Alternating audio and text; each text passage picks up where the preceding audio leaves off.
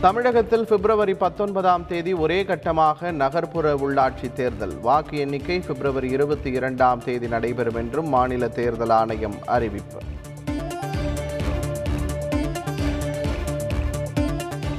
நாளை மறுதினம் தொடங்குகிறது வேட்புமனு தாக்கல். மின்னணு இயந்திரம் மூலம் காலை ஏழு மணிக்கு வாக்குப்பதிவு தொடங்கும் என்றும் அறிவிப்பு.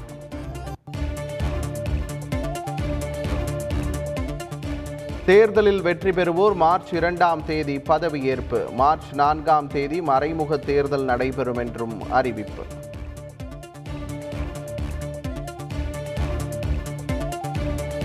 நாளை திமுக மாவட்ட செயலாளர்கள் கூட்டம். நகர்ப்புற உள்ளாட்சி தேர்தல் தேதி அறிவிக்கப்பட்டுள்ள நிலையில் ஆலோசனை.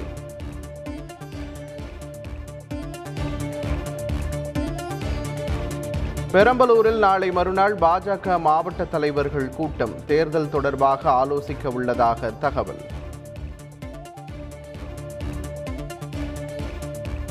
திருப்பூரில் சுற்றித் திரியும் சிறுத்தை நாயை வேட்டையாடியது. பொதுமக்கள் வெளியே சுற்ற வேண்டாம் என வனத்துறை அறிவுறுத்தல். தமிழகத்தில் மேலும் இருபத்தி ஒன்பதாயிரத்தி தொள்ளாயிரத்தி எழுபத்தி ஆறு பேருக்கு கொரோனா. ஒரே நாளில் நாற்பத்தி ஏழு பேர் உயிரிழப்பு என்றும் சுகாதாரத்துறை தகவல். தமிழக அரசின் தமிழ் வளர்ச்சித்துறை விருதுகள் அறிவிப்பு. நாஞ்சில் சம்பத்துக்கு இரண்டாயிரத்தி இருபத்தோராம் ஆண்டுக்கான அண்ணா விருது.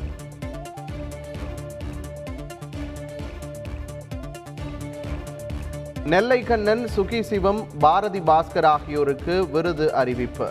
பாரதி கிருஷ்ணகுமார் கவிஞர் மதுக்கூர் ராமலிங்கம் உள்ளிட்டோருக்கும் விருது.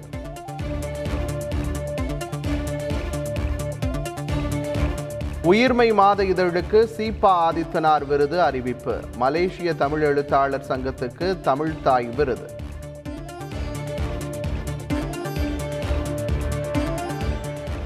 நாடு முழுவதும் சமூக நீதி இயக்கங்களை ஒன்றிணைக்க நடவடிக்கை. காணொலி வாயிலாக நடைபெற்ற கருத்தரங்கில் முதலமைச்சர் ஸ்டாலின் உறுதி. டெல்லி குடியரசு தின விழாவில் கொடியேற்றினார் குடியரசுத் தலைவர் ராம்நாத் கோவிந்த். பிரதமர் நரேந்திர மோடி உள்ளிட்ட தலைவர்கள் பங்கேற்பு.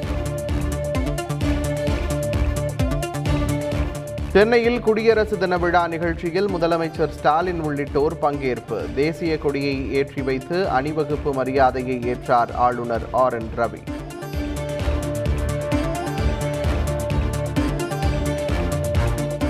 சுதந்திரத்திற்கும் காங்கிரசிற்கும் தொடர்பு இல்லாதது போன்ற பிம்பத்தை கட்டமைக்க நினைக்கிறது பாஜக தமிழக காங்கிரஸ் தலைவர் கே எஸ் அழகிரி குற்றச்சாட்டு.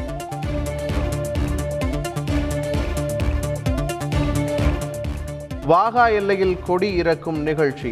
இந்தியா மற்றும் பாகிஸ்தான் ராணுவ வீரர்கள் மிடுக்கான வீறு நடை